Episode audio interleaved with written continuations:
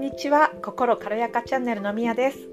こちらのチャンネルでは心が軽やかになるようなそして毎日が少しでも楽しくなるようなヒントを少しずつお伝えしています。今日は3月1日ですね。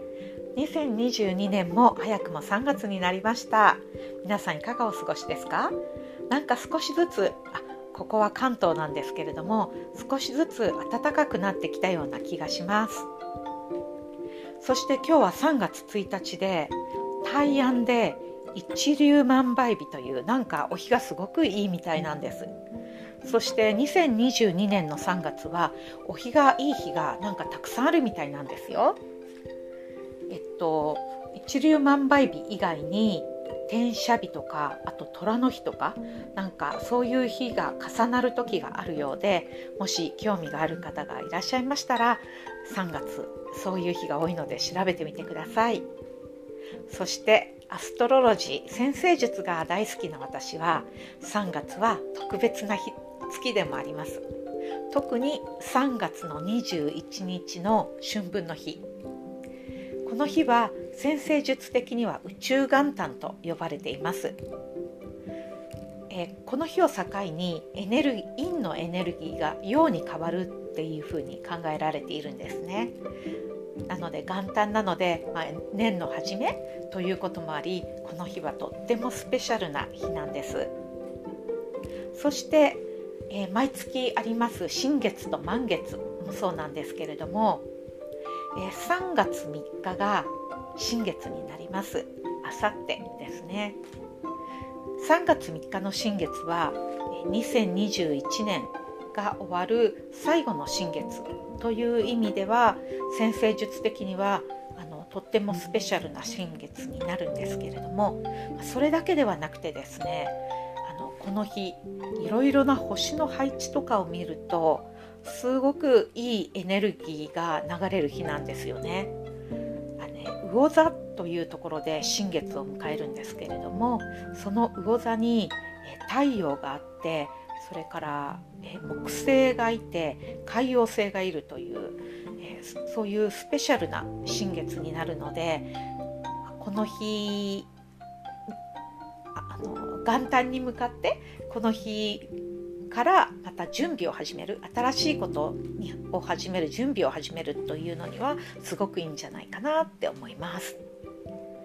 と私はえ実はですね今年の初めから新月と満月の日に、えー、お部屋を Facebook でお部屋の方を開催しています月読みというお部屋なんですけれどもどうして私がこれを始めたかというと月からそして宇宙からってあのすごく大きなエネルギーが来ていると私は思っているんですね。でそれが目に見えてわかるのが月からのエネルギーで海の満潮とか干潮がそうだと思うんです。こんな目に見えるようなエネルギーを受けている地球は、まあ、それ以外にも本当にたくさんのエネルギーを月から受けているんじゃないかなと思い新月と満月にその時の月の配置とかをもとに月読みというものをさせていただいています。そしてご参加いただく方にはその方がその方の生年月日をお伺いしてその方が生まれた月から、えー、生まれた時にはどのようなエネルギーを月からもらっていたかっていうのもお調べしてお伝えしています。そんなことをあの私の趣味みたいなライフワークみたいな形でやっているんですけれども、えもしご興味がある方がいらっしゃいましたら、えリンクの方を貼っておきますのでよかったら覗いてみてください。はい、今日は、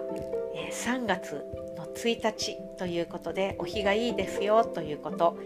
また3月はお日がいい日がたくさんあります。そして3月の21日春分の日で、まあ、この日はあの宇宙元旦で本当にスペシャルな日ですっていうことをお伝えしたく、えー、こちらのお話をさせていただきました、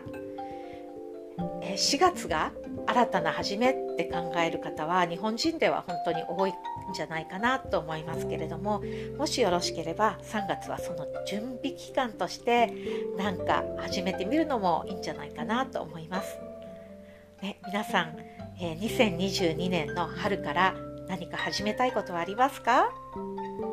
はいでは今日も最後まで聞いていただきありがとうございました次回もお楽しみに Have a great day!